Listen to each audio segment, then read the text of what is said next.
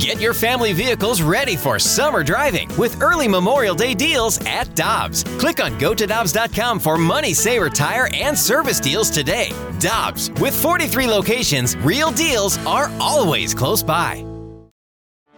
Get ready for the greatest roast of all time the Roast of Tom Brady, a Netflix live event happening May 5th.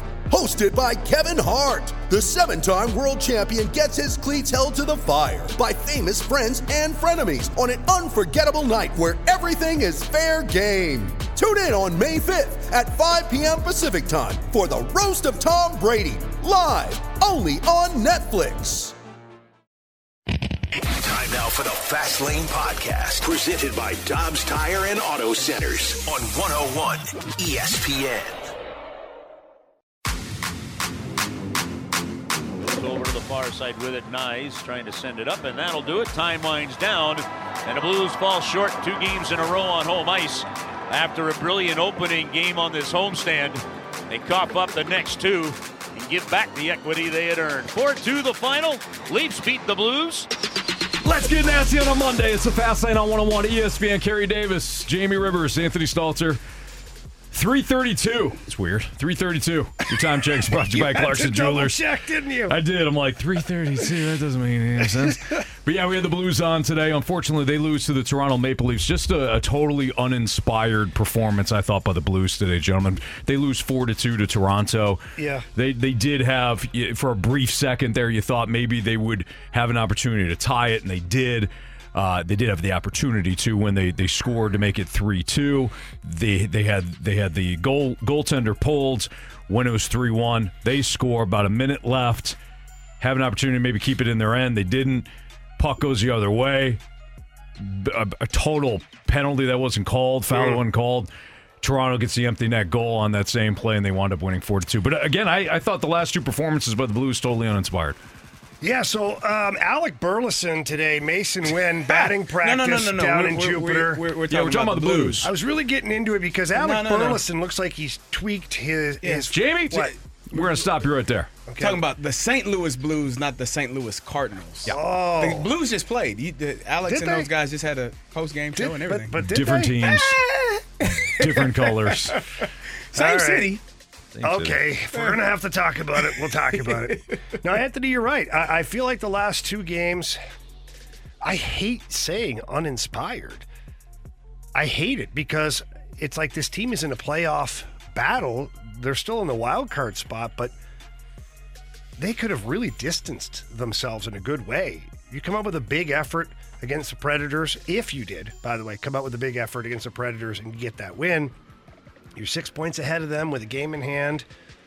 Then you get the Toronto Maple Leafs who come in here. You know how they're going to play. They've got high end skill. They're, everything is off the rush for the Maple Leafs. So what does that tell you? It means don't turn the puck over. Mm-hmm. Don't manage the puck well. Get it down low. Work it down below the goal line as much as possible. No, we're just going to pass. And hem them in. We, did, we didn't really. No, the Blues didn't hem them in for maybe a couple of times throughout the game, but not for an extended period of time. And then, you know, your your power play. You know, the first unit, they they were executing, but I don't know if they were executing with a purpose. Meaning, like they're passing to the guy who's open, but I don't know. Not sure what we're going to do from here. Uh, he's open. I'll give him the puck. What's he going to do? I don't know. I gave him the puck. Let's see what he does. Got to have a purpose. And I thought the physicality too, like eh, the last two games in particular. And look, this is not about me at all, but I'm down between the benches for the Nashville game. I've got a certain intensity. Like I'm, i sitting there talking to some of the training staff, saying, "I absolutely love these games. This is what I miss. I miss playing games like this. The camaraderie and all that stuff is great. You know, oh, I miss the locker room, miss the guys. Yeah, but you miss those intense matchups against a division rival that actually means something. And I was like, eh, some guys were like kind of sort of into it, some guys weren't. And it's like, man, it just it sucks that it's right now to where they've had a couple of hiccups with the way they're playing because this is the time where you you could you could have really made a difference in the standings in a positive way for yourself.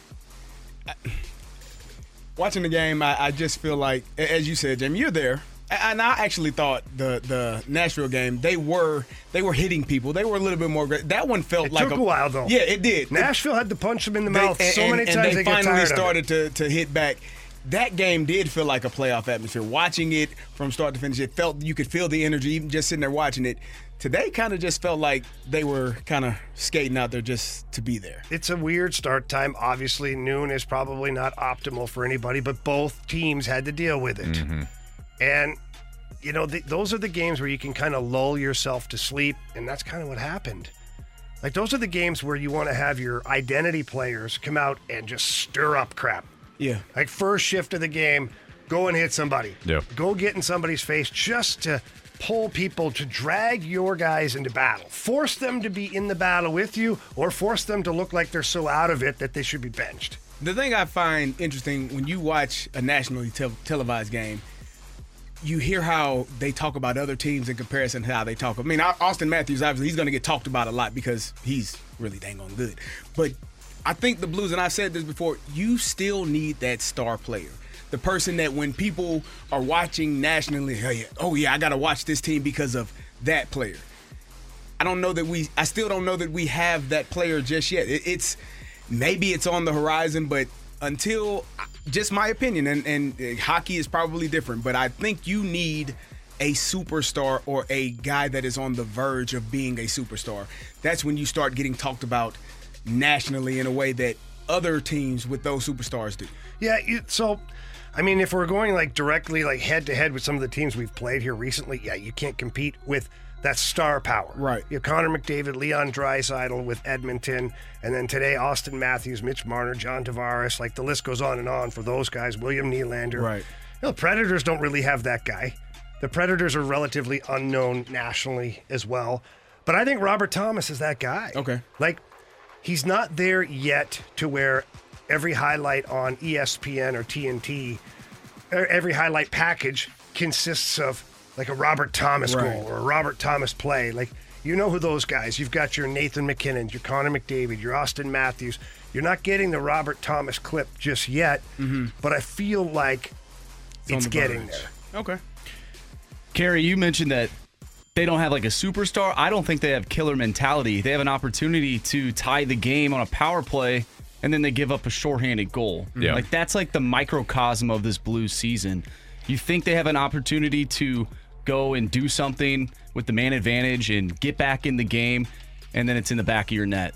That's that's what this team is when they're not consistent, mm-hmm. and it's frustrating to watch. Well, it's just it's it's frustrating too because you saw that game against Edmonton and it, it had that playoff feel to it, and they just can't carry that momentum. And I even said last week that I feel like we, we know what we're gonna get from a perf- like an effort standpoint, a performance standpoint, and then the very next day they they got crushed by Nashville, and then today happened. So now we're right back in into the same mode of we we don't we don't know what what sort of performance we're going to get on a game in and game out basis. But I think that that you talk about the killer instinct. Mm-hmm. Superstars usually have That's that. true. Well, that's Like, why they- they're superstars. Exactly. They are they are the guys that you know what we're not losing this game. If I have to drag you all into the fight with me, force you to fight, whatever we have to do to get this game won. And I don't at times, and today was one of those times, you just don't see that from the St. Louis Blues. You don't feel like there are people dragging each other into the fight. And that Not enough. Yeah. I, I I'll agree to that. I was you know on my way in here today thinking to myself like, how do you approach critiquing this team right now? For me, just to, like, my inner monologue, and I'm like, they just don't they don't drag each other into battle. And the guys that do try and drag, they end up sometimes on an island. Like, uh, what was it last game? I forget if it was Jake Neighbors or maybe it was Sammy Blais. Ended up in the crease with five Nashville jerseys and not one other Blues jersey. Like, that can't happen. Right. Like, no matter what, they, and you don't have to fight. I'm not saying you go get a fight. No. Yep. You got to be a band of brothers, though. You have to be right there. It, like, five guys in every scrum. That's Jimmy Roberts. God rest his soul. You, he that was one thing he absolutely harped on from the first day I ever played for him in the minors. One guy in, all guys in. Right. And he's like, and he goes, and listen, for you guys who don't like to fight, that's the best strategy. Because at least you got all your guys Yeah, right, right. there. Otherwise, you're going to get hung out to dry where someone's going to pluck you out of the Right, pack and you're all by yourself. you're going to wish that your other guys on the ice were with you. Right. So he'd say one guy in, all guys in. And you just, you know, I'm not seeing that right now. You, and all that does is it, it creates a certain intensity for your team, it creates a certain vibe and an energy, and it sends a message to the other team too. Like, these guys are ready to roll, man. Mm-hmm. I just, I, I really like this team. I just wish they had more of that fight on a consistent basis. And obviously, this is why they're hovering in and around the second wild card spot and why they're not higher up in the standings. But I think if you're looking at this team overall and you're Doug Armstrong, you have to start dissecting, you know, what pieces maybe don't fit mm-hmm. and what pieces do fit. Maybe there's a guy that's playing right now where you thought you didn't think you see him in a Blues jersey a year or two from now, but maybe he should be. So there's going to be a lot of evaluation going on here between now and the trade deadline, especially with the team now going up and down and all around. I think Army's going to be sitting there, and all the scouting staff is going to be very, very busy as the deadline approaches. So the Blues are off for the next couple of nights. They'll take on the Islanders on uh, what Thursday, I believe. Pregame at six o'clock. at two twenty-two Thursday. Blues Islanders pregame at six o'clock. So next couple of days, unfortunately, sit on the last two performances as the Blues fall four to two. We've got more coming up on the Blues. We'll we'll hear from Drew Bannister and some of the players following the game, get some of their thoughts. But was Nolan Arenado, Nolan Arenado, listening to the show on Friday? because he came out with some some comments uh, either a day or two later that would indicate that he was probably listening. Somebody told him. Somebody told him. we'll talk about that next I want on 101 ESPN. We're right back to the Fast Lane Podcast, presented by Dobbs Tire and Auto Centers on 101 ESPN.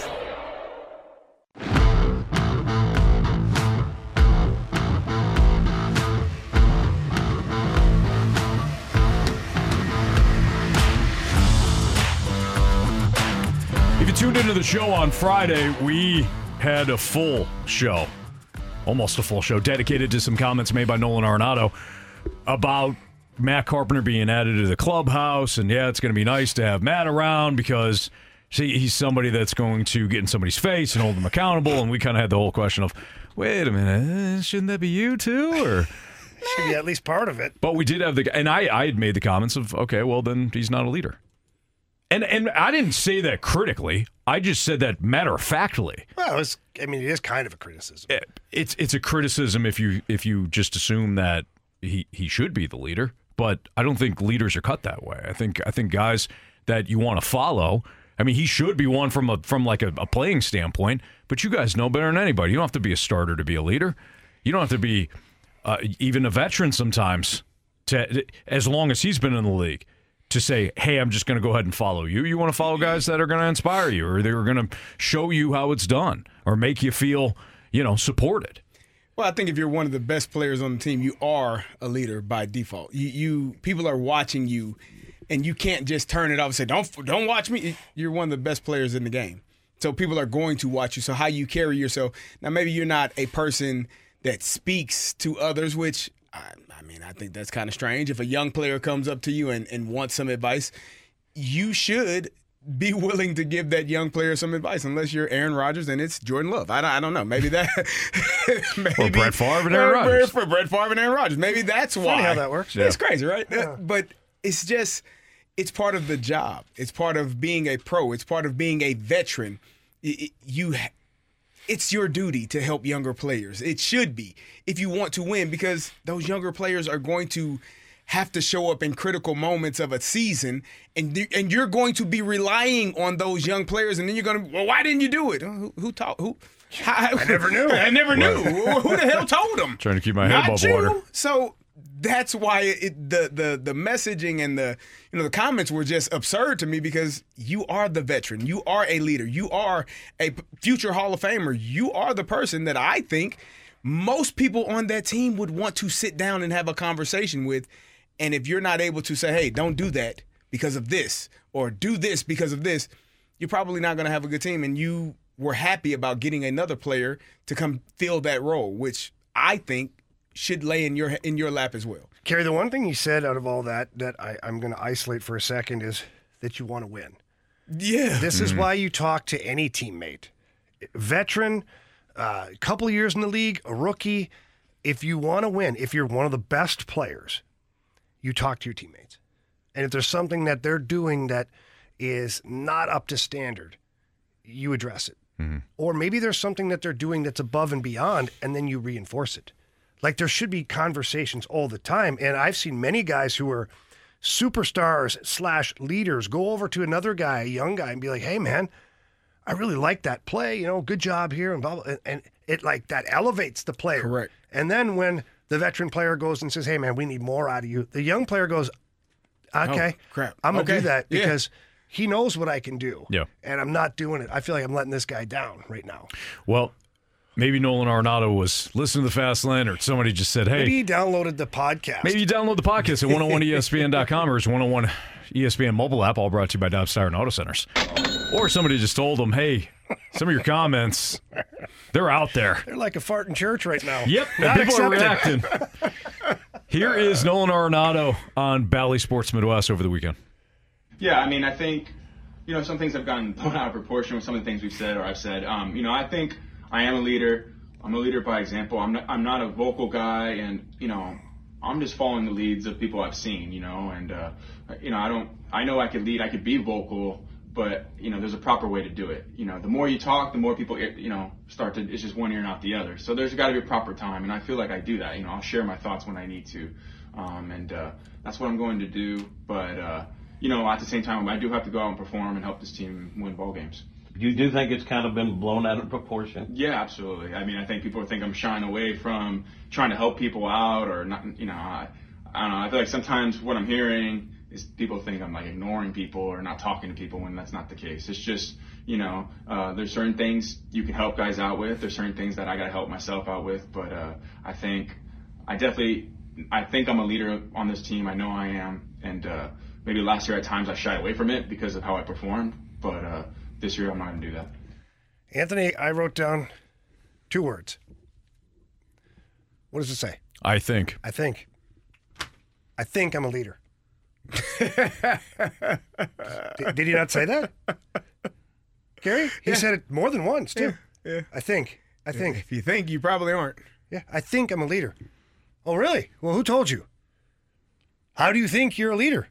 If you're a leader, you just know it.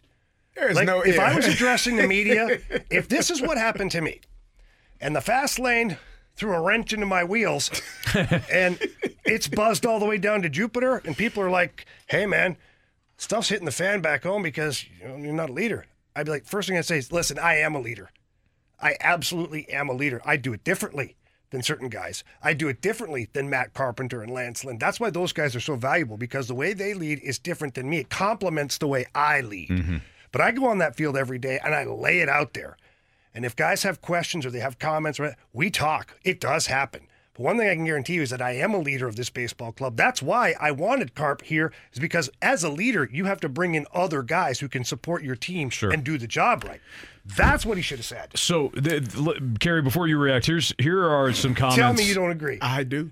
Here's some comments by Nolan Arenado in, at uh, STLtoday.com over the weekend. He goes, I this is funny. He goes, I think Oh, there it is. I think I've got to hold myself accountable. He said, I think it's hard to go to go to a young guy and, and go, you've got to do this when I'm not really doing those things from a, from a performance, from a defensive standpoint. It was hard to do that and be the voice because I didn't feel like I I didn't feel like I didn't necessarily do those things as a player either. It was hard. It was really hard last season.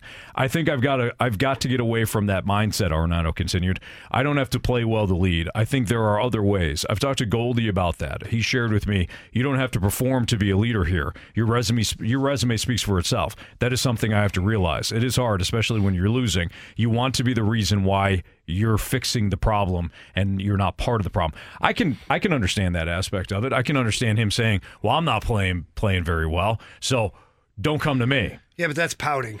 It is It's pouting. He's got it's to not he's leadership. got to overcome that. It's not leadership. It's pouting. And when one of my best players, one of my leaders, air quotes, is over there all upset with himself and is internalizing and is like Mm-hmm. grumpy in the locker room, those that's the hardest guys to be around. Right. Yep. Because I, I was that guy at times, never to the quality of Nolan Arenado. Like I, I'm saying, when I used to get benched or healthy scratched or tough nights, Right. Nobody wants to see the guy dragging his lip across the locker room. Nobody, nobody really cares. What they need though is for you to jump back on board and help them. So I'm not loving what he's saying. What, what I got out of that is that's just not his personality. He's not a person that is capable, maybe willing, but just not capable of having those intimate conversations that help a younger player along the way. And especially when he's not performing at the level that maybe it's one of those things where, man, I got my own problems. I can't help you with yours right now. Let me get myself together. And maybe that's what it was for last season because he did struggle to begin the year. And and so when you're struggling yourself, you sometimes spiraling out of control and are unable to help other players. And people are looking at you like, "Hey, help! W- What are we doing? What's what's the next step?" Every team needs a leader and somebody to point them in the right direction. And from all accounts, I mean, Wainwright, Wayno was hurt to start the season. They didn't have a person in that clubhouse. You you threw Willson Contreras under the bus. Who in that clubhouse was the person that was speaking up and saying, "Hey, this ain't good enough. We got to get we got to do this. We got to do." It doesn't sound like there was anyone because Wilson had his issues, Wayno injured, Nolan not playing well, Goldie doesn't seem like he's that type of person either. So it spiraled out of control as a team, and there was no person. And then the younger players like, well, we don't have any veteran leadership. Let me do it. And then the veteran like, well, no, no, no, no, no, no, no, don't do that. Well, you didn't tell me what to do, so I'm going to do it my way. It probably created conflict too. I'm sure. But if you're not saying anything as a veteran and a young player steps up, well, what, what's the complaint? Yeah. I wonder how Goldie and Arenado handled things when they were on their respective teams, Colorado and Arizona. There are reasons why those teams never made the playoffs during. I mean, they, I think Colorado made it like one time mm-hmm. during Arenado's tenure, but those teams they never did anything, and they were having bad seasons. I wonder if that has carried over to what we saw last season, and they just didn't know how to pick their team back up because they've never been used to it. Yeah. Well, they got to figure it out. Yeah, it's unacceptable. I You, don't care. you got to you got to figure it out. no And- matter what the reason, it's unacceptable. And Jamie, you're right. You can lead in all in all different kinds of ways. You can go out to the fields. You can lead by just being the first guy on the field Yeah, whatever. and just show. And just starting a drill. Be Like, hey, boys, young guys, get over here. This is what we're going to do today. Right. Like Ryan O'Reilly used to do all the time. Hey, grabbing Thomas, grabbing Kyrou, grabbing other guys. Hey, this is what we're going to do. Today. We're going to work mm-hmm. on, you know, backhand deflections for an hour. Yep. Yeah. Okay. Pietrangelo, I I Petro, yeah. I remember I remember going down to blues practice and I've talked about this before. It was like a centipede, you know, or, or like ducklings fol- following following following Mama Duck around. And it was it was just one line and Petra would go one drill and then the, the centipede would follow. Next drill, centipede would follow. He wasn't he wasn't always the vo- most vocal guy. Nope. I'm sure he was in the clubhouse, but you didn't hear him shouting at everybody. You didn't hear, you know, you didn't hear a lot of rah rah speeches. Yeah, It's that's just- not that's not way to do always leadership. You Right. don't have to Yeah, it scream, necessarily yell. work that way. Yeah. you, especially for pro athletes, like Right. nobody is going to come on. it- Yeah. Man, and people shut up. smell that. Um, I, Sure. Kerry, how many times you got a guy like you can smell it a mile away? You're like, bro, sit down. Go away. Sit What- down. What are you doing? Or every time the coach is about to walk in, jumps Nah, on, "Hey, let's go, come nah. on, let's go. Hey, really? stop. Okay, buddy. Eyewash. Yes. Yeah. All right, we got the gauntlet coming up next. Uh, Marsh, you got a gauntlet contestant? we got one. There you go. Gauntlet here on 101 ESPN.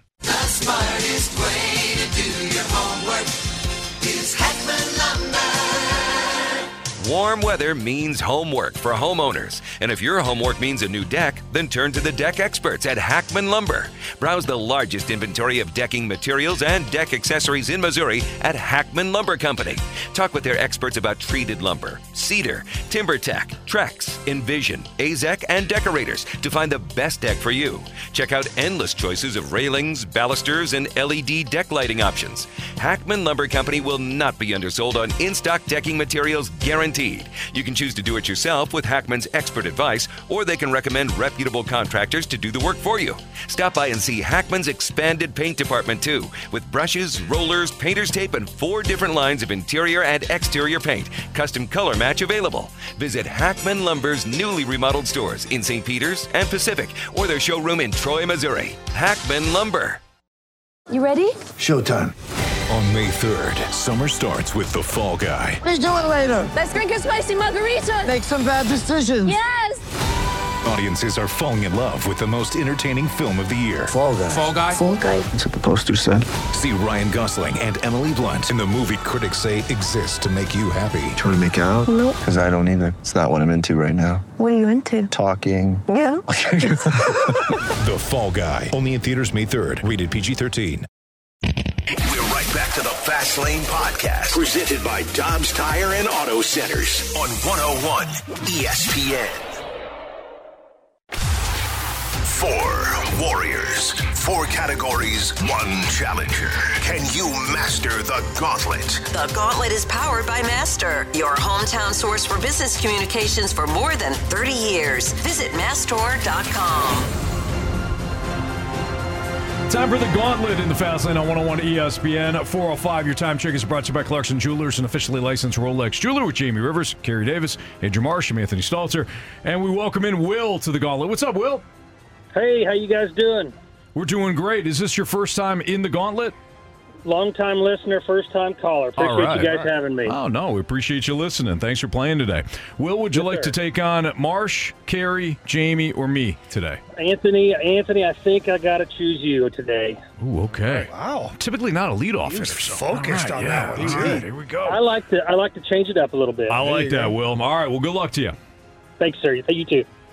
All right, Will. Anthony's going to make his way to the cone of silence. While he does that, to tell our guy Marshy to spin the wheel. Hey, Marshy, spin that wheel. All right, well, what's your preference here? Gosh, I don't know. I think I like random, but that seems like it's hit a lot lately. So probably going to luck out on that one, or not going to luck out on that one. Well, it's not random. Now, as you picked Anthony, what is the one category that Anthony gets a lot? I feel like he hasn't played in a while, so I'm not too on par with what he gets a lot. Well, it's not football. It's it's not football. It's hockey. Oh, gee whiz. All right, let's do it. All right, buddy. pack a So lunch. here, yeah, both of you better pack a lunch. Here's how it's going to work. There's four questions. Each question is worth two points. If you use the options though and answer correctly, it's only worth one point. And of course, a wrong answer gets you zero points. Willie, are you ready? Let's go. Okay, category hockey. Question one: Which team recently broke the Oilers' historic winning streak? Oh gosh, dang! I know. Give me the options. Was it the LA Kings, the Vegas Golden Knights, or the Anaheim Ducks?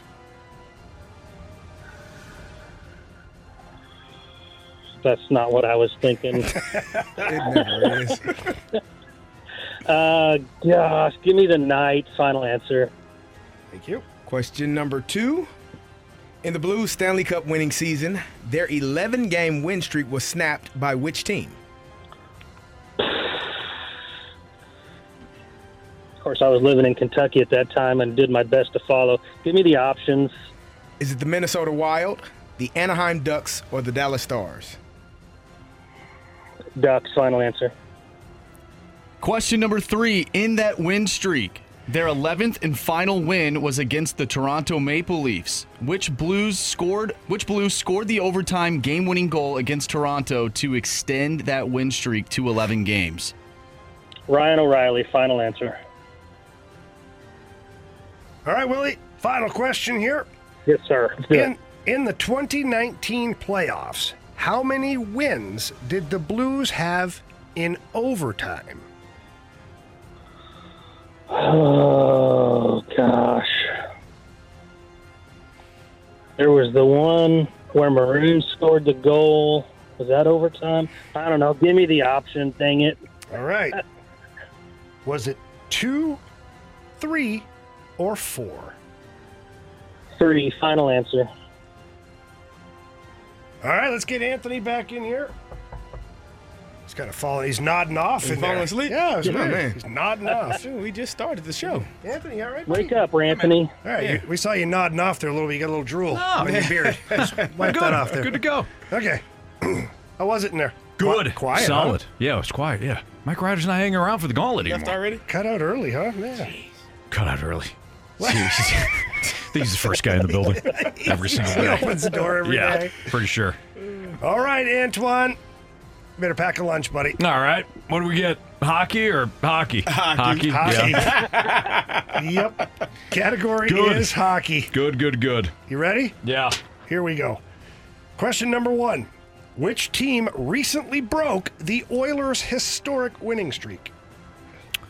Uh, I believe that was Vegas, right? Vegas Golden Knights. Uh, yeah. Yes. Final answer. Vegas Golden Knights. Okay. Question number two. In the Blues Stanley Cup winning season, their 11 game win streak was snapped by which team? Ooh. I feel that was. I feel like that was a Central Division opponent, like Minnesota or something. Um, can I have the options, please? Is it Minnesota Wild, Anaheim Ducks, or the Dallas Stars? Oh man. I said Wild first. I also thought about the Stars. I'll go for. I'll just go with my gut. Minnesota. Final answer. Question number three. In that win streak, their 11th and final win was against the Toronto Maple Leafs. Which Blue scored the overtime game winning goal against Toronto to extend that win streak to 11 games? The first player I th- I thought of was uh, Jaden Schwartz, but I'll get the options just in case. Options are Ryan O'Reilly, David Perron, or Brayden Schenn. Oh, good thing I asked. Perron, O'Reilly, or Schenn? Um, I'll go O'Reilly. Final answer. Final question. In the 2019 playoffs, how many wins did the Blues have in overtime? Ooh. They won against Boston. No. They won against Winnipeg. Yeah, I say at least one against Dallas because that was a game. Uh, one against San Jose. No. No, they had one against. I'll say three. I think it was three. Final answer. Let's go over this. Let's start right there. In the 2019 playoffs, how many wins did the Blues have in overtime? Willie, you said three. Anthony, you said three. Correct answer is two. Two. Oh. Pat Maroon and Oh, Boom Boom man. Gunnarsson. That's right. Yeah. Pat Maroon against the Stars. Boom Boom Gunnarsson against the Bruins. The Bruins. Two. I thought they had one against Winnipeg too. Jaden No. Schwartz scored a scored a late goal from Tyler Bozak. Yes. that won that game.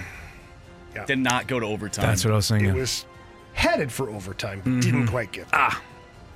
Okay, so 0 0 after one. Let's go to question two. In the Blues Stanley Cup winning season, their 11 game win streak was snapped by which team? Willie, you took the options. You said the Anaheim Ducks.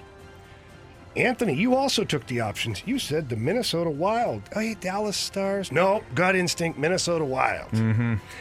Answer is the Dallas Stars. Dallas Stars. Yeah. Well, you were right with a Central Division opponent, Anthony. You just picked the wrong one. Thank you, Jamie. Yeah, no, it's fine.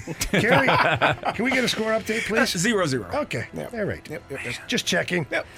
Okay, let's go here with uh, question number three. In that win streak, their 11th and final win was against the Toronto Maple Leafs, which Blue scored the overtime game winning goal against Toronto to extend that win streak to 11 games. Willie, you said Ryan O'Reilly.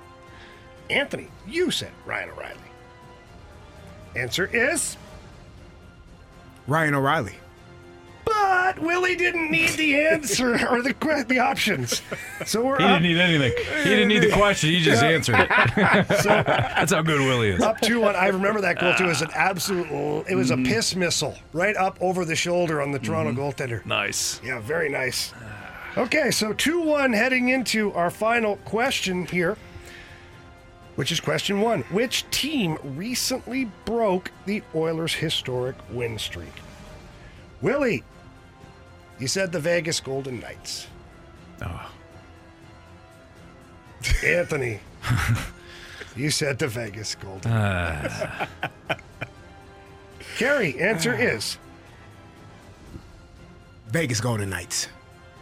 But Anthony didn't need the options. Oh. Walk it off. We gotta Oh, walk boy. off. All right, Willie, here's how it's gonna work. We're gonna ask you, we're gonna ask Marshy and you at the same time the tiebreaker question. Do not answer. Is Marsh answering for me today? Oh, no, sorry. No, we're no, gonna, Anthony- can. it's 'cause I Andrew said- Stalter is Andrew playing. He Stalter. totally can. Sorry, guys. We're going to ask Anthony and you the tiebreaker question.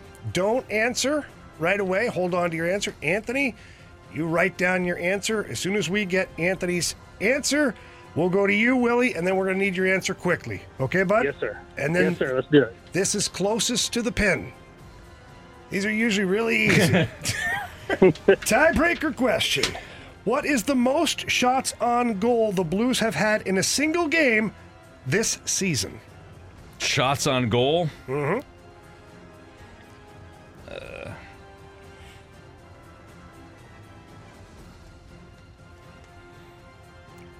Can't see it. I see it. Okay, Anthony has his answer in. Willie, what's your answer? Gosh, is it like 3,500? That'd be a fast lane answer. That's pretty good, though. I'll give you that. That was no. pretty funny. Uh, I'm going to say 42, final answer. All right.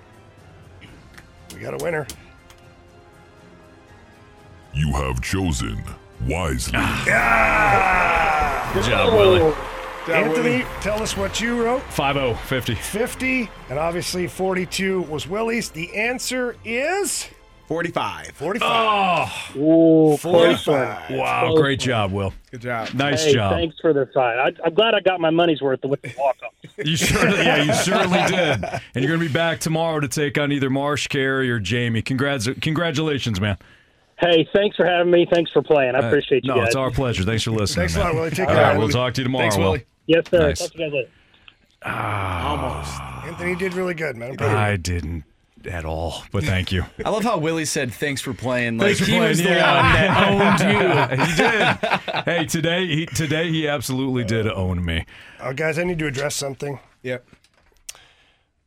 One of our listeners from the 314 has a problem with a question, but I'm going to read the question again.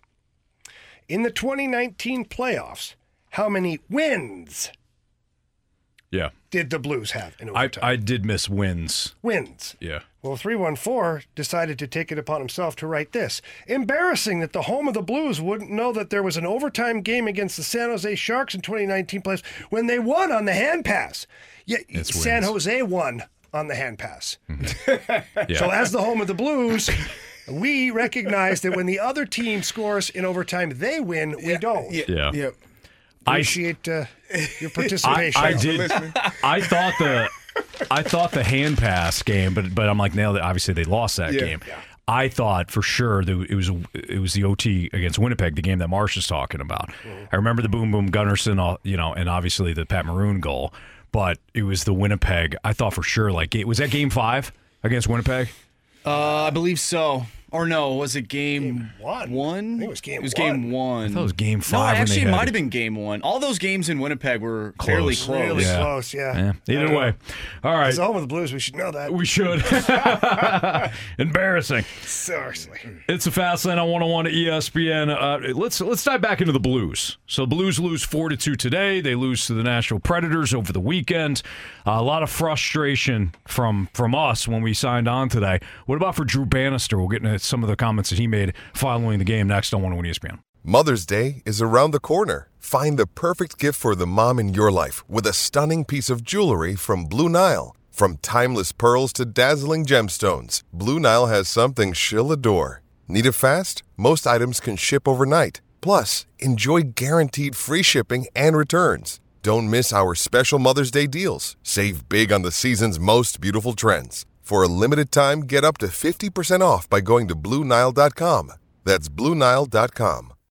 When you need mealtime inspiration, it's worth shopping Kroger, where you'll find over 30,000 mouthwatering choices that excite your inner foodie. And no matter what tasty choice you make, you'll enjoy our everyday low prices, plus extra ways to save, like digital coupons worth over $600 each week. You can also save up to $1 off per gallon at the pump with fuel points. More savings and more inspiring flavors make shopping Kroger worth it every time. Kroger, fresh for everyone. Fuel restrictions apply. Back to the Fast Lane Podcast, presented by Dobbs Tire and Auto Centers on 101 ESPN.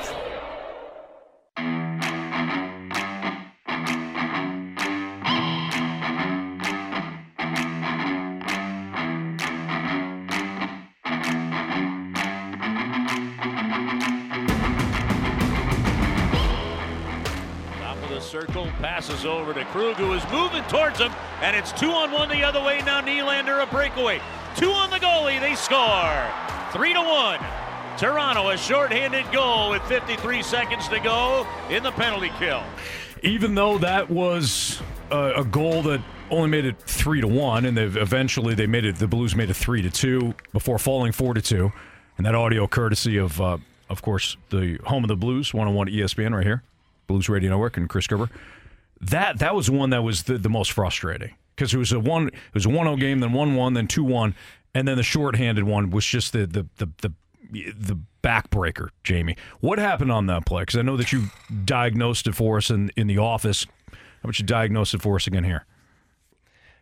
Yeah, um, it's just frustrating watching that play because you know they, they had had pretty good puck possession in the offensive zone, and I'm watching them as they're trying to. Looks like they're trying to if, basically maneuver into creating a goal scoring opportunity. Then Pavel Buchnevich gets the puck at the top of the top of the umbrella or the, the blue line area, and Torey Krug is down on the half wall. Well, Pavel Buchnevich starts to skate towards Torey Krug, and usually when that happens, if a player's moving into your area, you move out of that area. Otherwise, one of their players can cover two players at once. Yeah, not great on a power power play. No, what you're trying to create the advantage. Why would you take away your own advantage?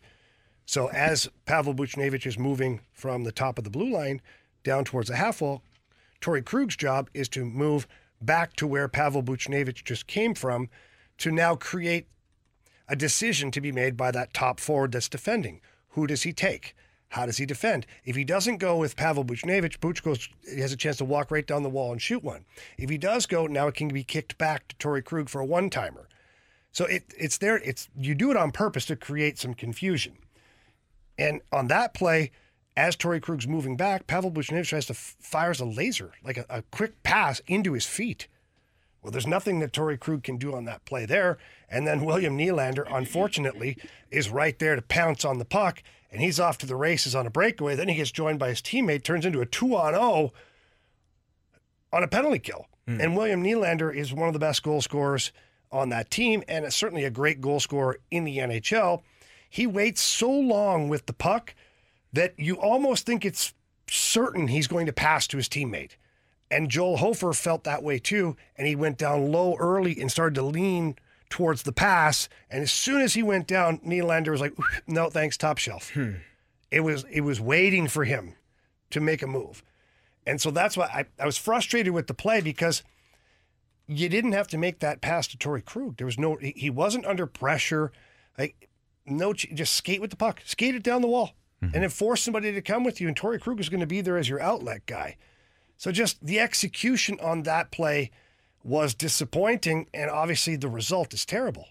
The result is really kind of the nail in the coffin because otherwise, if it stays two to one at that point, you do score. Right. I know it's all in hindsight now, Yeah, right. you know, and I don't have the my crystal balls to take a look at what's going on, you know. Gotta have the actual one. Yeah. Yeah. Well, yeah. If the one breaks, you need two, mm, right? doubt. Yep. So that ends up being a bit of a difference maker in this game because you gave up that goal.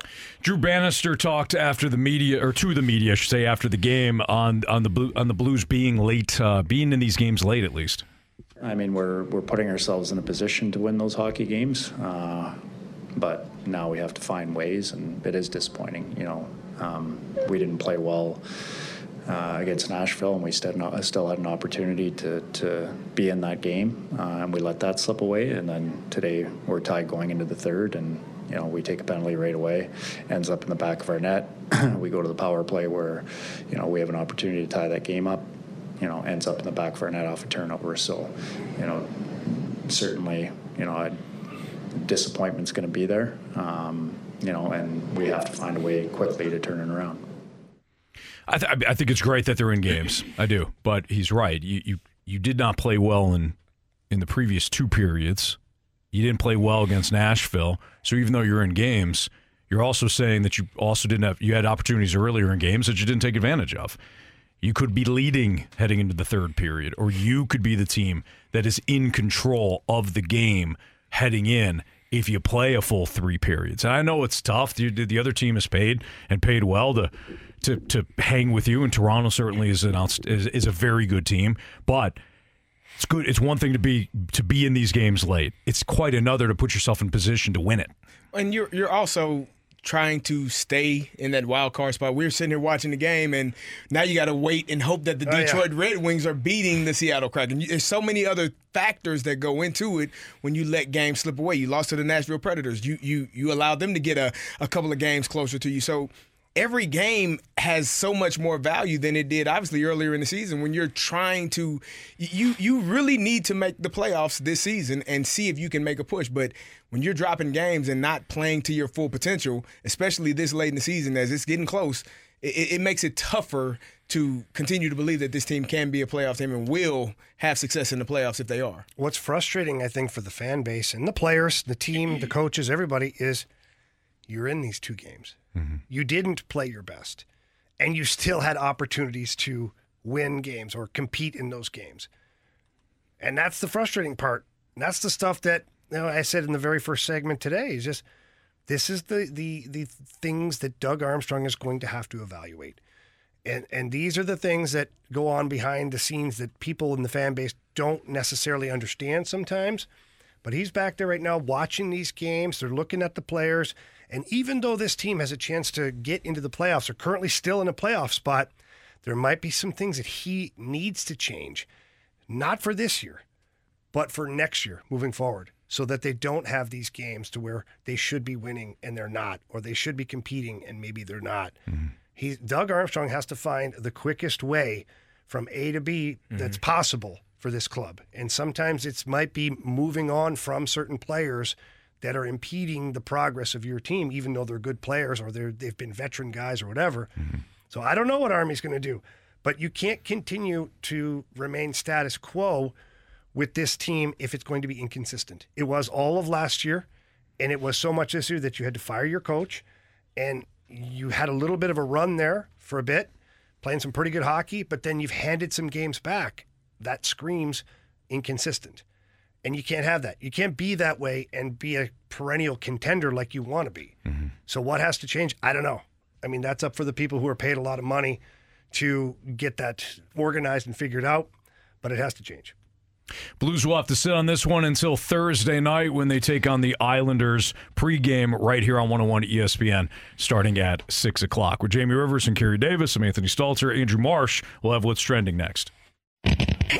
Back to the Fast Lane Podcast, presented by Dobbs Tire and Auto Centers on 101 ESPN.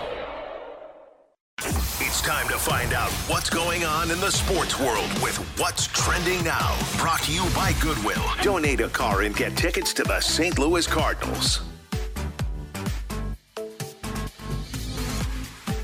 Welcome back to the Fast Lane here on 101 ESPN with Anthony Stalter, Jamie Rivers, and Kerry Davis. I'm Andrew Marsh, and it's time for What's Trending. Gentlemen, this was interesting out of Major League Baseball. Los Angeles Angels third baseman Anthony Rendon says that baseball has never been a top priority for me and that he plays the sport to make a living. He went on to say, It's never been a top priority for me. This is a job. I do this to make a living. My faith, my family come first before this job. So if those things come before it, I'm leaving.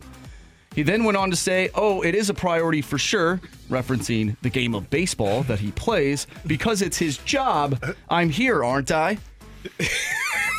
This guy. Ish. I love that You're last here, part. ish. I'm here, ain't I? Basically Huh? saying, I have to be here to get my paycheck, so I'm here.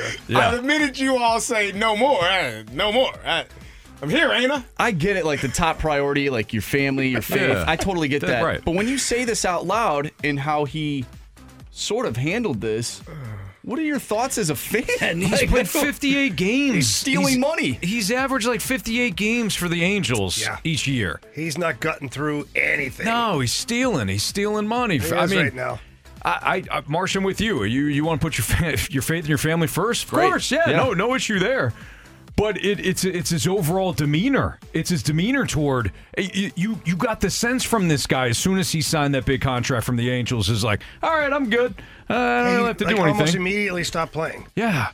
He went at, he he went after the fan in Oakland with more passion and aggression than I've seen his his actual play in Anaheim, As a teammate, LA, as a- California. as a teammate, when you hear this, I, I don't think You're people Trout. really. Well, yeah, I, I I don't think people really understand how impactful a locker room is. Like the, the things you do with your team, and you are, especially baseball, because they play 162 games. You are with your teammates more than you are with your own family, especially during the season. You're spending more time. You're on the road. You're traveling. You're doing all of these things. And if you hear a teammate say, yeah, "I don't really care. I don't, that's Yeah. not a priority for me." Wait, what? Come again now? do, why? You, so when it gets down to the thick of it, you don't. You, you have other priorities that that supersede these. And as you said, if you're injured, banged up, nah, I'm not ah, pushing through that. No. Shoulder's a little sore today. I woke up in the What wrong side of the bed, next little creek. Paycheck coming on Tuesday. Well- Ah, catch you then. I'd be like, hey, uh, Anthony, faith, family. Okay, cool. Family, faith. Is baseball three or how how Doesn't far sound down like it. how far down the list is Yeah, baseball? fishing. Yeah, like Ah, you know, I maybe don't I don't fault you for NASCAR This- and uh, basketball. I don't know. I mean, some few things in front of them, sure. Let's remember something here. This is the same team that had the two best players in the world and couldn't make the playoffs. Well, now you know why. That's what I'm saying. yeah. Like this Hey, is let's- why. let's sign this Mike guy. Trout, Mike Trout on record today saying that he doesn't want to be traded. All, but he has put the pressure on the ownership to go get you know go pick Free up some agents, guys. right. Oh, really? Well, you're Why, third baseman. why are you not walking around the clubhouse finding that guy? Mm-hmm. And I don't know. There's it- no way. There's no way he can. You don't. Yeah. You're not going to motivate somebody that's Well, completely no, unmotivated. No, but I'm gonna, there's no way you walk through this. Put him on the IR? Yeah, What? this clubhouse, Huh? this locker room, and and just he'll go there. He'll go there anyways. You don't even Uh, need to harm he- him. He'll get That's him what there I'm sooner. saying. Yeah. Or maybe I'll just tell him, just go now. Right. Just go. Yeah.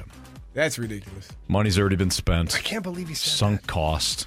It's not a priority. It's not a priority at But it's not the first time anybody, not the first time everybody's heard about Rendon not No. being committed. I Yeah. told, You I would- told Dude, you this guys in the break. Somebody else told me a couple of years ago they talked about this guy. This was Yeah. before he signed with the Angels, Mm-hmm. saying he doesn't even really like baseball. Somebody should have told the Angels front office that you signed him to seven years, two hundred forty-five million. Someone should have said, "Hey, you know, uh, that guy there, you're gonna pay all that money. He doesn't really like baseball." Wait, what?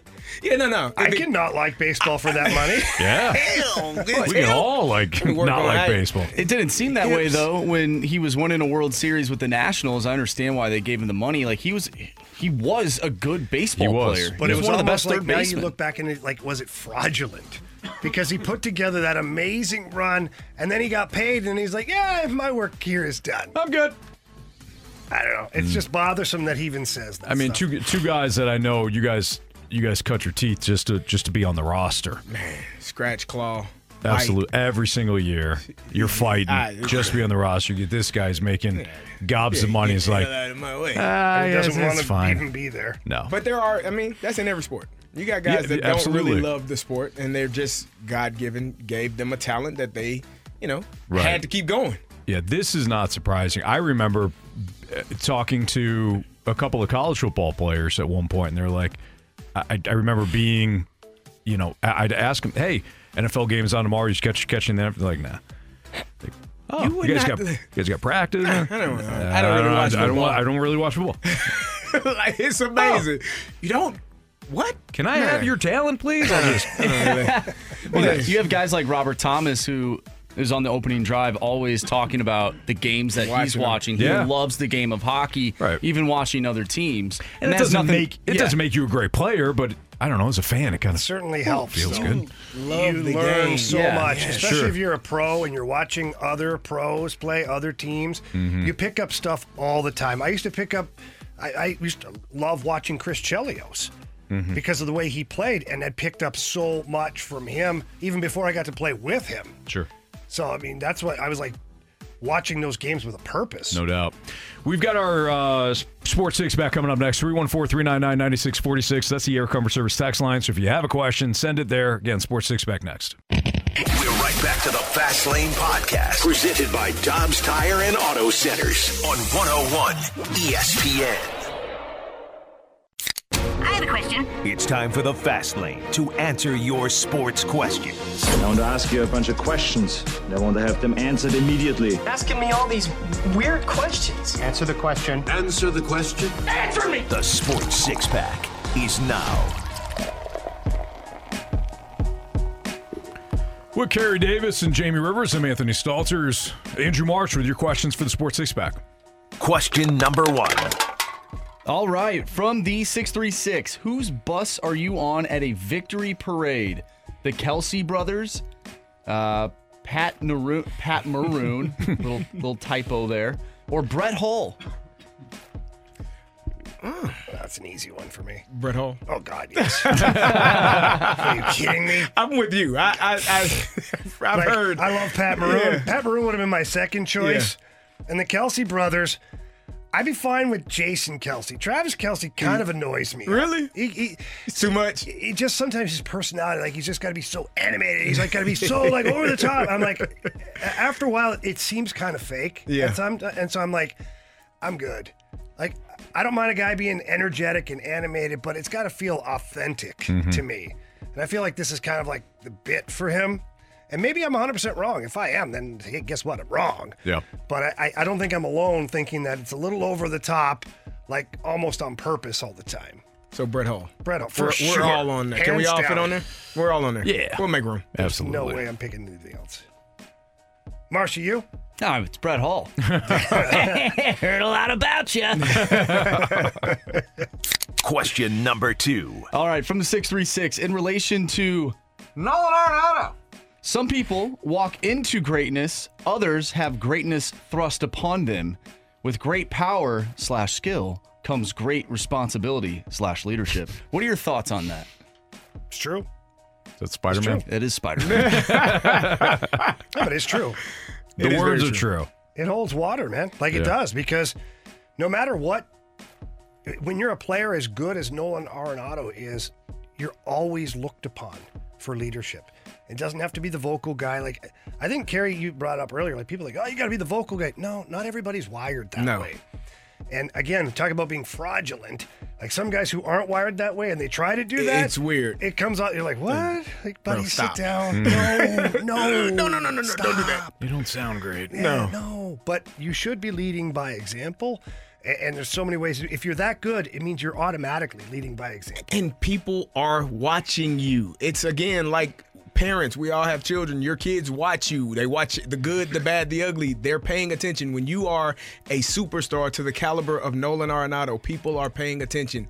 Even if you don't say a word, they are watching you. They're watching how you prepare. They're watching how you take take reps in the field and, and take a batting practice. They watch how you unsnap your gloves and like they're watching right. every How you put your how stuff you put your on. st- Whoa, why How you is he so great? stick, how oh you oh my God! tape your hands, what does your he do? ankle. I, I'm gonna try that. A young person. I'm, I'm, I'm gonna So try that true. because he, he, he shoot maybe to make me faster. No, it's not.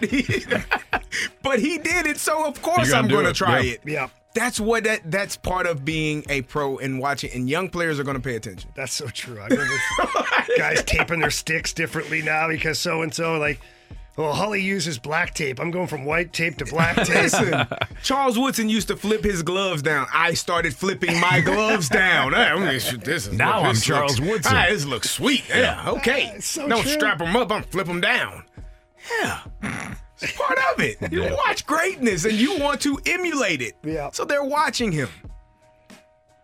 Question number three. This one comes from Justin. One's got to go. Ryan Helsley, Steven Matz, Lance Lynn, or Kyle Gibson. Steven Matz. Gibson just got here. We don't want to get rid of him yet. I, uh, One Lance has Lynn- to go. Yeah, it's Steven Matz. Why do you want it? Steven is a really nice guy. Okay, what, what was He's my list really- again? Ryan Helsley. Ryan Helsley, Well, Steven you're gonna Matz. need it. You're going to need Ryan Helsley, even though he doesn't want to touch the ball two days in a row. He's allergic to it. You're going to need him. Okay. I'm not getting rid of Steven Matz. I am. Hey, wait, all, he's been injured. If nothing Yeah. else, at least Lance Lynn and Kyle Gibson are going to take the Yeah. ball. You think Lance Lynn's going to be like, "Oh, my arm"? No, I it's a little don't. sore." But he's 36. we didn't. i I'm not talking five years from now. I'm like, Talking now, right now. Now. Mm. Let's get out of that contract too. only two. hey, you got 2 I'm years not- left. That's right, I'm not, Anthony. Mm. I'm not. You know what? uh, uh And he's probably going Steven to Matz. five starts and he'll be back on the IR. No, I Steven don't Matz wish is going to pitch upon him. 30 games this year. You know it. Oh, Steven Matz. he 28. pitched uh, a- he's pitched a lot of innings. 28 Anthony knows that. games this season for Ooh. Steven Matz. 28 starts. Yeah, right. Oh, boy. Steven Matz. Oh boy. Yeah, Steven I Matz is the believe. answer. He's going to be the one that's healthy. What's your answer then? I don't have one. I Ah, just- you Ryan can't- Helsley. Ah, come on. You can't sit on the I'm fence and Ryan throw Helsley. stones Ryan at Helsley, everybody you're gonna, else. give, Ryan Helsley. you're gonna give away one of your your late I- inning options. Listen, I love the intro. Hell's Bells? Yes. Yes. Yeah. But, man. So you're saying Steven Matz over the course of the last two years has been more effective than Ryan Helsley? No. Well, then why would you get rid of him? Because this year's the year, fellas. Jamie brings up good questions. See, this is the time The year for what? For what? Steven Matz to, To throw to start 28 To games. 500? Hey, you guys, you know what? You, you guys are really upsetting me. Have you not watched Steven Matz in spring training?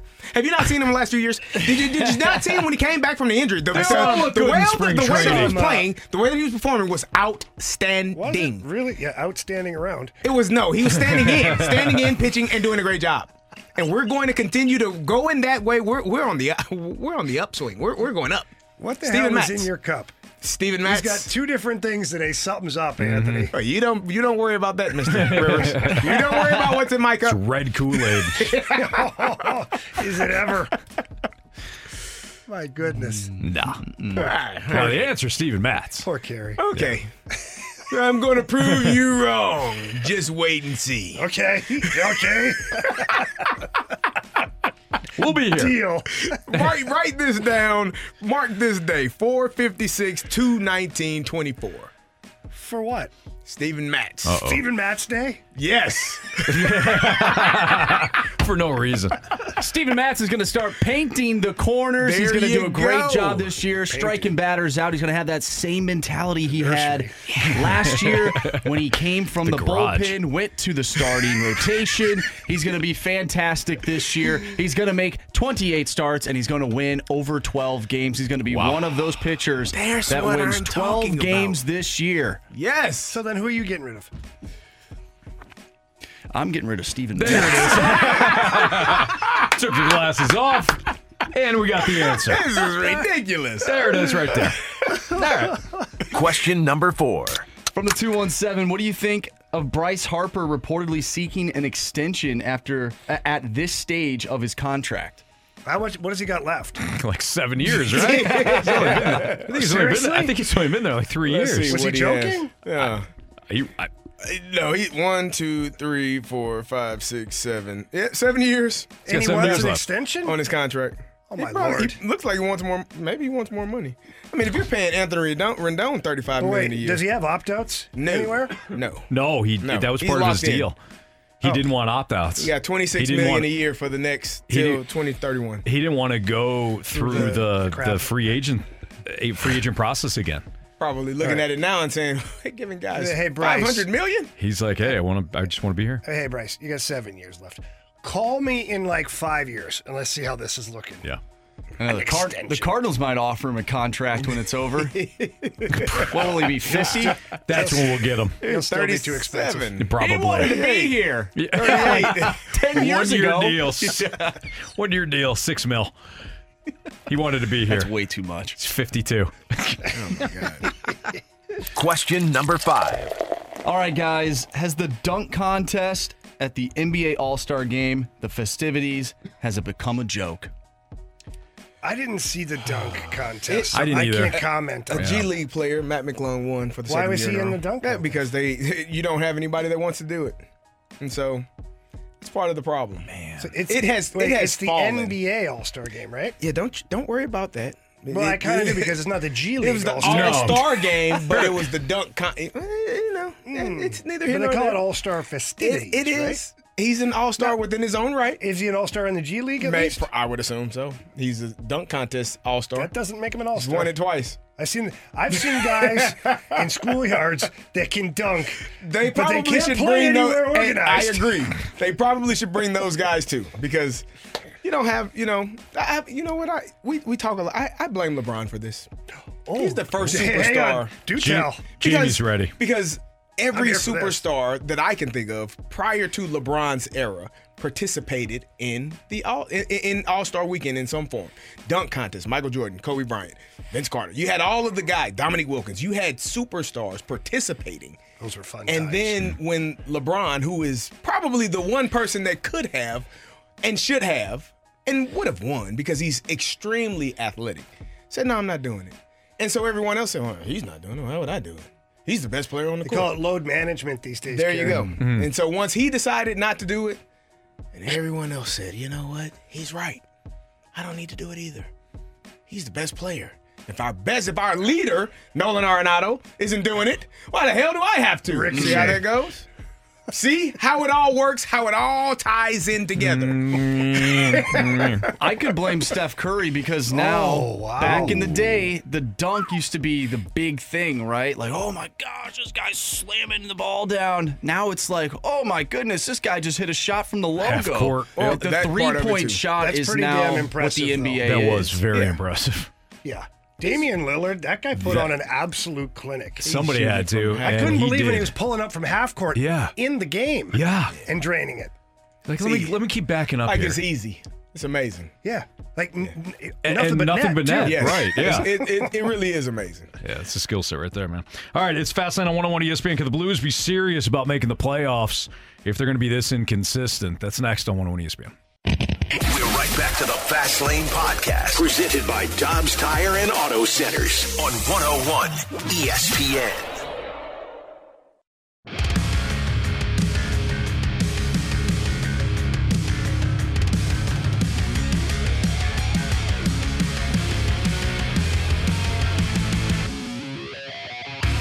Blues fall today to the Toronto Maple Leafs 4 to 2. They had an opportunity to tie the game late. They pulled uh, Joel Hofer to make it 3 to 2. Torey Krug scored with about a minute or so left, but uh, Toronto capitalized on what should have been a penalty, set up an uh, empty net empty net uh, opportunity for Toronto and they won again 4 to 2. 506 your time check brought to you by Clarkson Jewelers, an officially licensed Rolex jeweler. Can the Blues be a serious playoff contender when they're this when they're this inconsistent? Yes and no, but now Jamie, you and I, you know, and Kerry, you, we're we're all watching this Red Wings Kraken game, mm-hmm.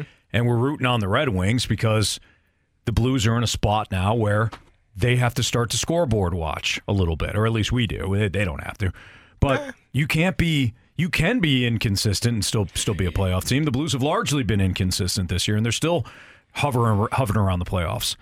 But if you're the, the the last two games, ugly, and you don't want to rely on other teams having to lose for you to make the playoffs, it's a bad spot to be in. It's never a great strategy to hope for others' misfortune so that you can capitalize on that. Yeah. It's just not. that doesn't work out well. Well, Please and- fall on your face so we can do Yeah. okay. Sometimes it Yeah. works, but uh, the part that I don't like is you don't have control of your own destiny at that No. point. Yeah. You're relying upon other teams now to do your dirty work.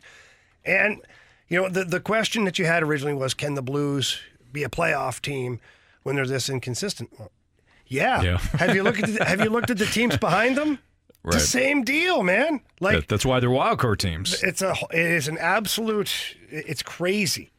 Like the Minnesota Wild today, there were 17 goals in the game against Vancouver. They won what Nine to seven or something No, like 10 that. to 7. They were getting trucked by Yeah, were Vancouver. losing like 6 to 3 at one point. They scored three goals in like two minutes in the third period. Yeah, so I don't know what happened. Yeah, 10-7 was the final score Wow. on this one. Um, So yeah, and then you'll have the Minnesota Wild like tomorrow night, maybe, or the next game they play, lose four to one to somebody. Yeah. And so the Blues aren't alone on inconsistent island. You know, the Predators, the Wild, the Kraken, the Flames, the Coyotes. I mean, they're in a nosedive now. They've what? They've lost four in a row, one eight and one in their last ten. Like the Yeah, they- wheels have fallen off at Mullet Arena. And they were up three to two against Edmonton going into the third period. They'd have since since given up three straight goals. Yeah. To fall fall behind five three. So then when you do when you start reverse engineering this a little bit, you go to the Calgary Flames who are 5 points behind the Blues, equal in games. But we already know that the Flames are going to be liquidating. Why? Because their top players and their unrestricted free agents have already said we're not re-signing here. Mm-hmm. Hmm. Or the plan right now is to not re-sign here. So you can't get to the deadline, hang on to these guys, get nothing for them, And and lose 'em. and still quite possibly not make the playoffs. Your owner's gonna be thrilled with that. We got no revenue from the playoffs, and we got no draft picks or young players for hmm. these guys that walked out the door. Hey, Sweet. great job, guys. Thank you. Yeah, no. So Calgary Flames now they're going to start to drop even more. Seattle Kraken, that's a team that's up and down and all around too. I mean, the whole season for the Seattle Kraken's been all over the place.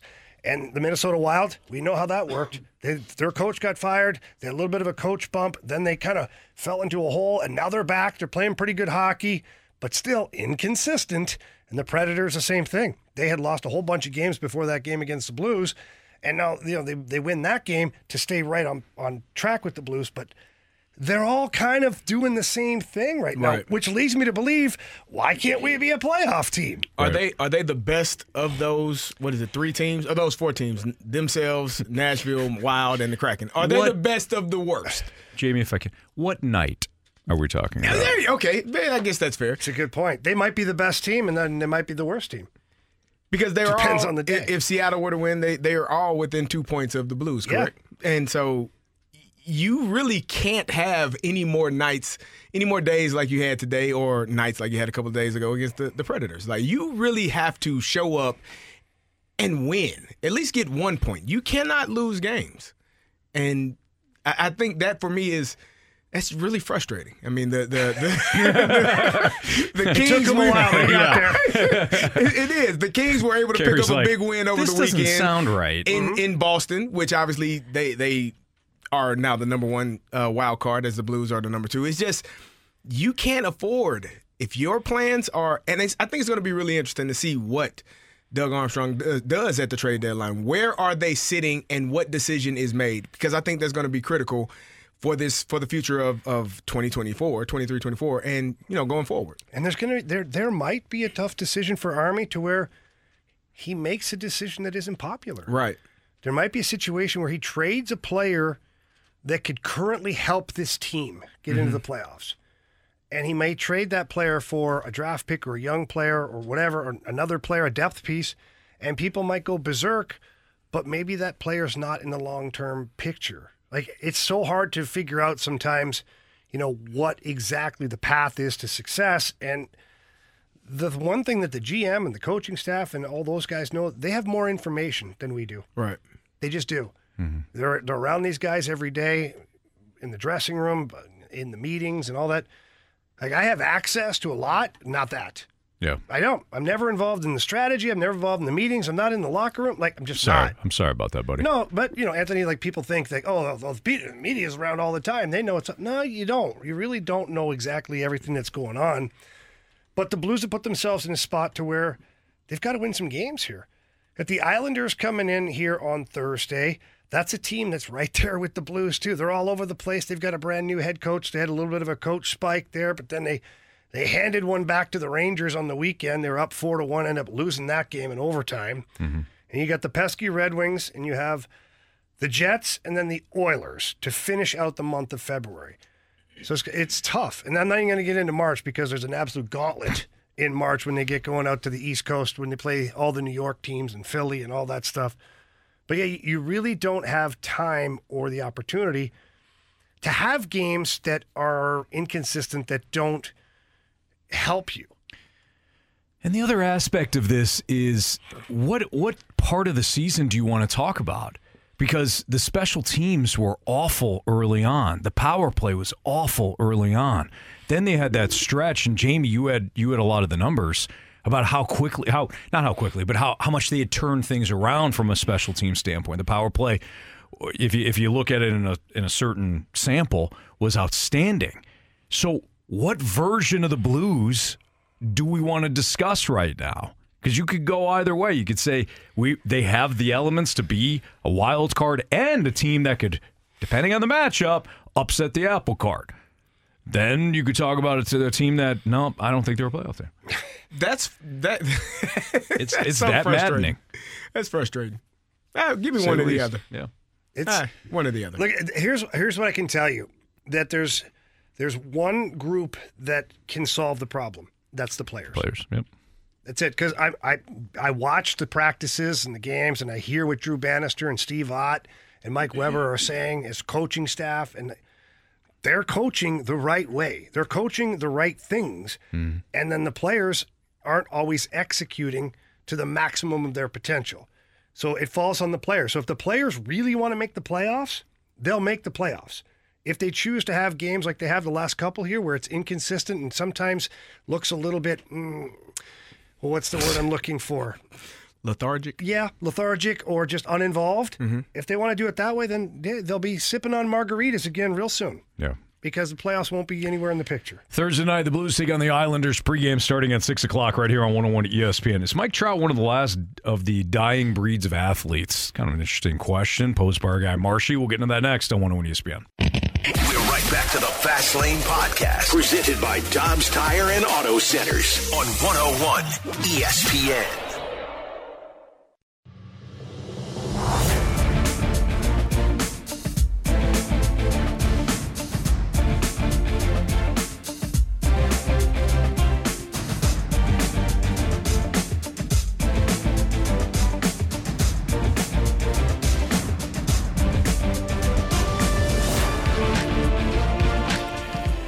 Mike Trout one of the last of a dying breed of athlete? It's a fast line on 101 ESPN. Kerry Davis, Jamie Rivers, Being Anthony great, not Stalter. playing in the playoffs. Oh, Jamie. Well, that's what. I Come mean, on. That's I, sorry. No, It's something. Marsh, you posed this question to us because you saw the comments that, that Mike Trout made earlier today to the media, and that he doesn't want to leave Anaheim. He doesn't. He uh, he doesn't want to leave L.A., California, of Anaheim, Sa- San Diego, and he wants to be there. He wants to be with the Angels, and he wants he wants to attract free agents. So, what do you mean by the the last dying breed? Yeah, we look at athletes nowadays. It seems like they want to create super teams and go to places that are easy to win. And Mike Trout, he's in a position where that team sucks. And he said the easy way out is just to ask for a trade. Mm-hmm. So to me, this sort of goes back to what we saw previously in sports where guys would stay in with with one organization and try and build and build to eventually become a championship team. Nowadays we just see guys once they become free agents, they go either where the dollar is or they go to a team where it's easy to win. Yeah, that's a it's a good point, and, and not and, and he wants to stay, wants to stay in the same spot. He wants to he wants to be loyal to the team that drafted him, and I think you know when you think think of certainly guys like Adam. Well, Adam Wainwright wasn't drafted by the Cardinals, but he he grew up in this organization. Mm-hmm. Yadi certainly, bit he was here the entire time. I I don't think we're going to see a lot of that. Well, I think it, it's it- it's difficult. I, most players want to win championships, and he had one of the greatest players to play the game on his team, and they were unable to have success. And and now he's got another teammate who said he doesn't even love baseball, which is interesting. so I, I don't know how. I I don't know. There's no reward for this, right? The, Right. the the ultimate goal. He's he's made all the money in the world. He's he's one of the greatest players to play the game. But to have that that world champion attached to your name, ultimately is I'm sure something that he wants. Yeah. But that means that they're going to have to put a roster around him and put people together, put some pieces together that help him win a championship. And and the the Angels have. I mean, let's let's just be fair here. They they have spent money. They Yeah, that- they, that- they got that's what they've spent done. exactly. They the front office has tried to bring in The checkbook has tried. certainly. I don't know how much effort the front office has put into building a proper team. when you go back to Josh Hamilton and CJ Wilson, they these weren't the right fits at the end of the day. Anthony Rendon, we talked about him earlier. Baseball is about 42nd on his priority list. Got a few things I like. to Depending on the day, it might be 97th. But they, they have spent. You're right. The checkbook has has tried to surround Mike Trout. Now they have never figured out the pitching, which has been their biggest issue. Why they haven't just said, "Hey, we're we're going to invest in drafting and developing young pitchers," I don't know. But it's not like it's not like they're the Pirates, and they said to Andrew McCutchen, "Hey, uh, do what you can, kid.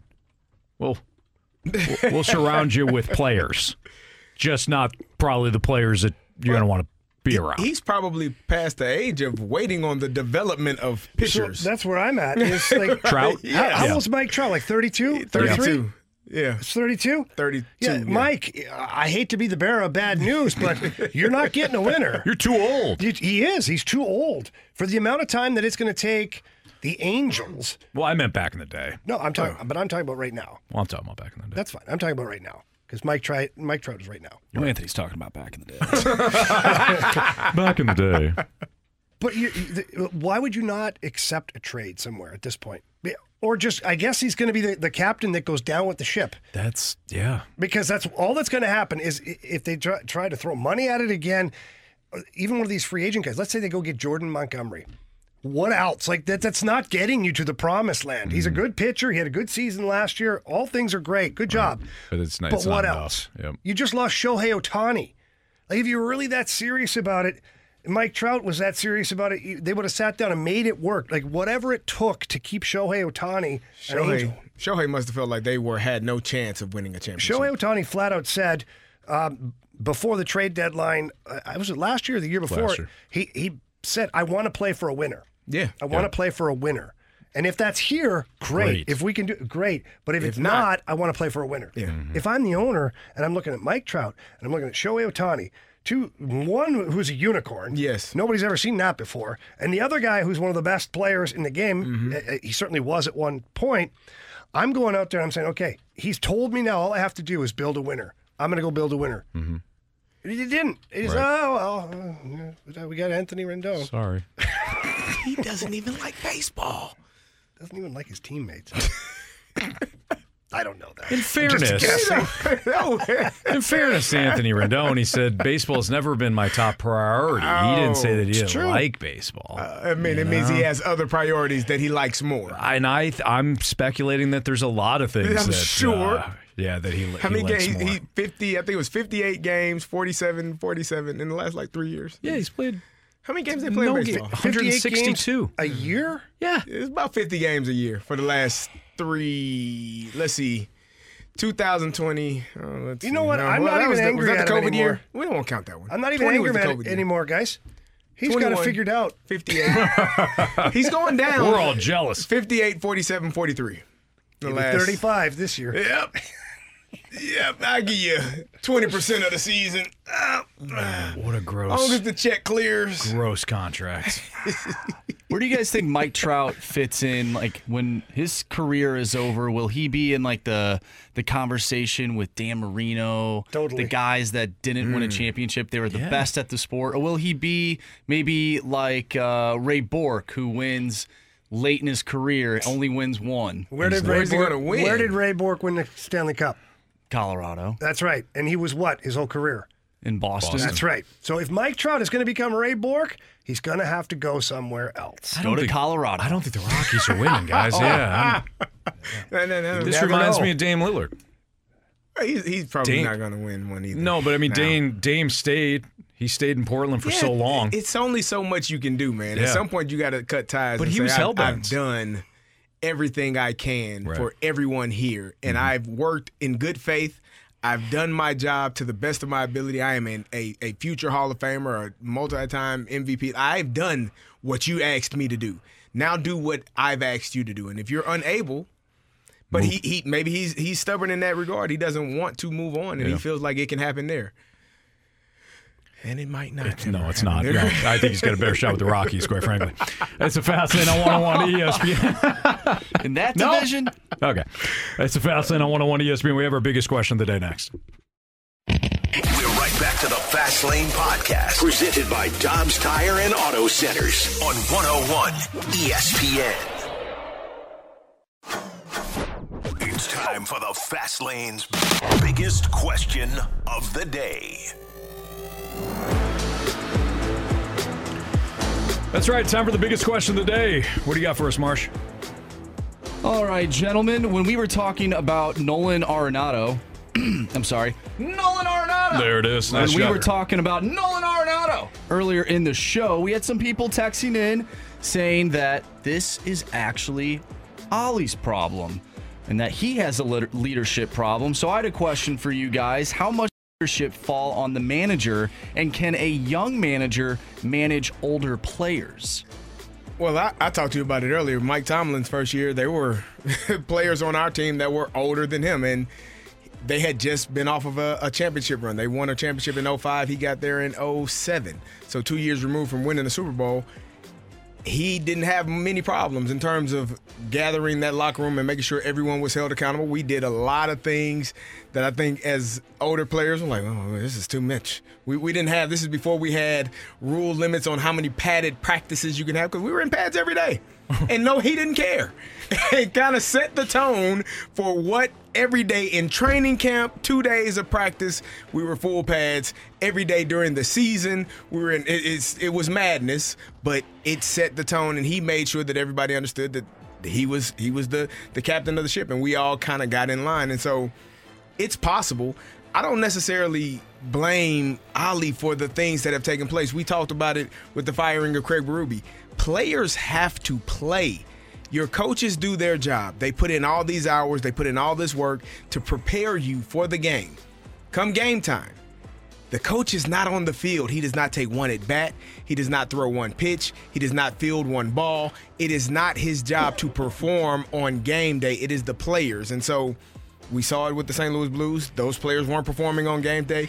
We've we've we've seen it in the last couple of games. You talked about it earlier. Drew Bannister and his coaches are saying, "Hey, do this," and you watch it, they're not doing that. You're like, well, what the hell are you doing? So, for me, there is a lot of ownership that belongs on the players. They have to step up and do their job. I agree, but the manager slash coach, all of them, everybody has a part in it. And I, I, again, I'm not behind closed doors for the clubhouse to the St. Louis Cardinals. I don't know how things went down. From what I understand, Ollie is a pretty stand-up guy, and Ollie speaks his mind pretty freely in that clubhouse. And this is just from people that you know have been nice enough to, to share information. But Ollie's a part of it too. I mean, j- just like anything else, it, it's not it's not all on the manager, Mm-hmm. but he has a slice of the pie. Oh yeah, because then you got the players, you've got like the front office, you've got the ownership, you have so many pieces that make the full equation. That yes, the manager slash coach has a piece of the pie in this one, and it's up to them to keep things going in the right direction. And maybe part of the going in the right direction, it's not so much just guys like Arenado and Goldie talking to Mo about, you know, finding some other guys that are leadership or some sandpaper. You don't think you don't think Ollie's had those discussions with Mo? If if players are having that talk with the front office, the manager has absolutely had those same talks. And the manager should carry more weight than what the players are. Right. So when the players reiterate what the manager is talking about, or even vice versa, maybe Mo talked to the players and then Ollie comes in at the end of the year in, in the meetings and is like, hey, we need to change. Now Mo goes, okay, I have at least some star players and my manager that are on the same page. I need to get them some help in this department. So yeah, I think everybody shares um, shares the the praise and the blame, depending on what the situation is. Yeah, I mean, you ha- you have to put some of this on Ollie. Absolutely, the, the, he has that title. He has manager. He he's somebody that the the not everybody faces the media before and after every game, but Ollie does. Not every player does. Right. Ollie does. You go to the media. You're part of you're you're part of the face of this organization. So absolutely, there is a lot on his his plate. He can only do so much. He's got to empower his players. He can't be the guy that goes in every day and flips over the clubhouse spread as much as fa- some fans want him to, or any manager for that ma- that matter. Because fa- we fans were passionate about every game. And we want our players and our managers and our coaches to be passionate about every game. And they are to a degree. Mm-hmm. But they're n- they're not going to be flipping over the spread, screaming at the players every every single day. You guys played. How how how would that go over if if if your coach did that consistently? you gets to tune, the tune his ass out white after a while. You start to think he's an idiot. So I'm just being honest. no, you're right. You're right. It's like, oh, What's this is idiot mad at yeah, now. th- this is this is for theatrics. So, I, I again, I, I agree with Jamie in that Ali is responsible because the a lot of it stops with him. But there's there's help that's needed at the professional level. He's not making anywhere near what some of these players are making. Mm-hmm. So they the players have to take accountability as well and understand how how to best lead from their standpoint too. I don't think it's all Ollie's fault though, like some like some fans make it out to be. Like everything, it's it's all Ollie. No, it's not. yeah. It, it like it, it starts with the acquisition of players Yeah. too. Whether Yes. it's the draft, trading, or free agent signings, whatever it is, that's really where it starts. Correct. How do you build your team? Well, with players. Oh, so we should go get players. Yeah. And you have to make sure that you're doing it with the right plan in place. So the Cardinals have failed at the international signings for a long time now. Yes. That would be one area I would have tried to address this year. I would have taken a shot at an international signing somewhere this season just to prove a point. Mm-hmm. Maybe throw that extra cheddar here a little more. Is the player worth it? I don't know. We're gonna find out. We're gonna find but out. we need to start. We need to start integrating into this space because we hold nothing in this space. Right. So as the front office or ownership, you look to always continue, continuously add the right pieces, and then you hand those pieces off to the manager. And the manager takes those and puts them in the best way he can possibly do it to win baseball games, football games, hockey games, whatever. And then your leadership group, and it works its way down. Yeah. So that's that's the way you have a successful team is is the blueprint, which is the players, making sure you have the right players, and then let the manager do his job in coaching those players. Correct. It, it, it, it all starts at the top. And you have to, as Jamie said, sign the right players that fit your culture, that have the work ethic that you are requiring and and obviously the skill set, because they don't have the skill set. I don't give a damn how hard you work. that's that's nice. Can you play? Right. So can they play? Do they have the work ethic? Do they have the team mindset that we are going for? And then hiring the coaches that put in place and make sure that everybody is all filtering the same message all the way down to the last man on the team the 26th man or the 53rd man on on a on an NFL roster. Making sure every person has that message and we're all in alignment in what we're trying to do and what we're trying to accomplish. If that message is skewed at some point down the line, it's not going to work. And if it if it's skewed at the top to, to from from ownership to management and from the, the manager, the coaches to the team, then you're really not going to have a good team. So I don't blame Oli for all of this. I think people that's their scapegoat. But mm-hmm. this team stunk last year. The players stunk last year. Again, Yeah, Oli Oli didn't, didn't throw miss the pitches. He didn't throw one pitch, man. I watched every He game. may have thought about it. He might have. He might have said, "I could So do you better than what? this." It can't Screw be much it. worse. he, but he didn't throw It's like one Jackie pitch. Moon. Yes, Gonna do it himself. might as well. But the the last thing I'll say about it too is everybody looks at the manager, manager, manager. There's a staff Right. that goes with it. So Mike Tomlin in Pittsburgh, he has a staff. Correct. And if he has a couple of pieces in the staff that aren't the right pieces, that also reflects upon the The- games, the players, the coach, the, like No doubt. so, you know, maybe the staff last year wasn't the greatest staff for Oli as well. Maybe hmm. there was some friction somewhere. I don't know this to be true. But obviously they made some changes. They added some pieces. They added some pieces to the front office too. They like so maybe all of that too. Let's not forget that that plays a part in it. So when we want to just blame the manager, quite honestly, the, the manager is just one little piece of the equation. There's so many other things going around uh, that you should be paying attention to that it's you can't just focus on the one guy. Give you some updates here, so everybody knows the Blues fell today to the Maple why you Leafs go four to two. No, no, no. Like right away, like out of nowhere too. They didn't do anything to you. But Yeah. I guess. No, That was it- your they, problem. they did do something to me. What did they do? They didn't. Upset me. Come on, Anthony. You have Alec Burleson hitting BP down in spring training, and you want to tell people that the Blues lost their second game in a row Is when it when it really matters point. at It's this time great of the point. year? Is Come he on. in the best shape of his life? Yeah, I believe so. He's in uh shape. He's in the best shape. You didn't. You don't want to tell people that Jordan Walker moved his front foot a few inches ahead. Looking New batting good. stance. Swinging. Launch angle is definitely Yes. at the angle we needed to be at. Put one over right center field today. You don't We- even we- need we a protractor. fan, We were talking about launch angle all last year, and I finally saw the launch angle that I preferred. It was not good enough last year, where we, we obviously had to send down. But the launch angle in, in Jupiter right now, watch that thing go. It's going to be amazing to see Jordan Walker at the plate this year. Trust me, you don't have to see it. Just trust me. I've seen it. Apparently, as legend has it, when he hit that one over right center wall today, a young fan tried to jump up and catch it. And when he tried to catch it, it pulled the glove out of his hand and the Mm. youngster fell down. Yeah. Makes sense. Launch Think angle. of that velocity. Yeah. Yeah. Exit velocity, exit velo, launch angle, the combination. Forget about it. So, like I was saying, the Kraken did get a point, but lost to the Red Wings in overtime, four to three. The Winnipeg Jets were up three one in the first period against Calgary. They lost six to three. Coyote Coyotes, not that. Eh, we don't have to update you on the Coyotes, but they did lose six to three. Golden Knights beat the Sharks four nothing. Minnesota beat uh, Vancouver ten to seven. Ten to seven. 10 to 7. That's a lot of points. A lot of Minnesota goals. scored seven of those ten goals in the third period. The Bruins beat the Stars in a shootout, four to three.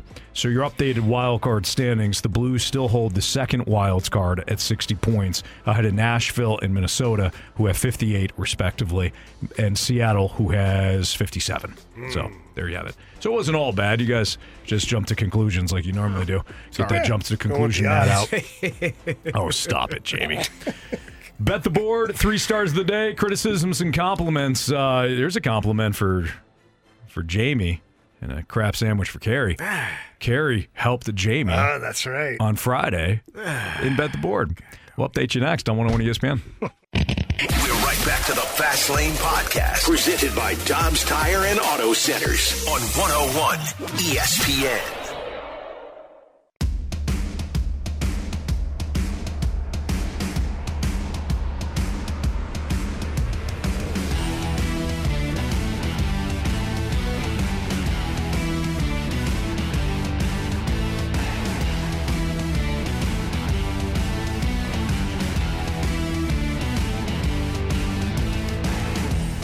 If you missed anything from today's show, you can always download the podcast at 101ESPN.com or on your 101 ESPN mobile app. All brought to you by Dobbs Tire and Auto Centers. Time to bet the board here in the fast lane. This is where we select one game a night and we compete for our representative listener. Marsh, would you update us on those standings, kid? All right, I'll start from the uh, the back of the pack. That would be me. I'm three and eight. Uh, shout out to the Detroit Red Wings for giving me a victory this weekend. In third place, actually tied, Jamie and Kerry are five and six, and then Anthony, you are the leader, six and five. Yeah. How that happened? I started off this. Reeling you in, baby. I started off the month 0 and 3. Yeah, so had a bit of a turnaround I here. like it. What are you, All 6 right. and 5? I'm 6 and 5. Nice. Yeah, thank you. Iowa State, Houston. I'm going to college basketball tonight. Who isn't? You got two NHL games. Uh, both are massive favorites, uh, Carolina and Tampa Bay. Not a lot of college, no NBA, so it's slim pickings as we were finding out uh, during the break. But I like the over tonight. Over is 131 and a half. That total opened up at 128 and a half, so it's already jumped three points here. So I'm going to follow the line movement. I'm looking at some of these trends, and the over has been hitting pretty pretty consistently in previous Houston and Iowa State games. So give me the over 131 and a half for Iowa State Houston. All right. Well, is it on me or you? I don't know. Okay, I'll go. Go ahead. yeah, go ahead. I want to see what you pick. See the you can help me Senators and, and the Tampa Bay There we Lightning go, are playing baby. tonight. Uh, Andrei Vasilevskiy, over 27 and a half saves is minus 112. I'm going to go under. he saw Jamie's face. He saw Jamie's face. I think he made a is switch up. Minus That's smart. 112 as well. But Was I misleading him? He might have been. I don't think so. he might have been. How many I don't saves? Under 27 and a half. I think that's a good play. That's a man. good. I like it. That's, I uh, almost went Tampa Bay on the puck line. Ottawa doesn't do well. Yeah. All right, Jamie. Uh, I'm going to the Chicago Blackhawks Carolina Hurricanes game. Taking the old Blackhawks, huh? Plus 300. Marsh, go ahead and write them down. Well, one thing I would never do is ever take the Blackhawks. We'll see about But that. But I am going to take Tyler Johnson to record two or more shots on goal tonight. He's at minus 114 for that. He plays on the power play, so should get that opportunity. All right, Tyler Marsh. Johnson, two plus shots on goal. All right, I'm looking at the uh, Carolina Chicago game. I'm going to take the under five and a half.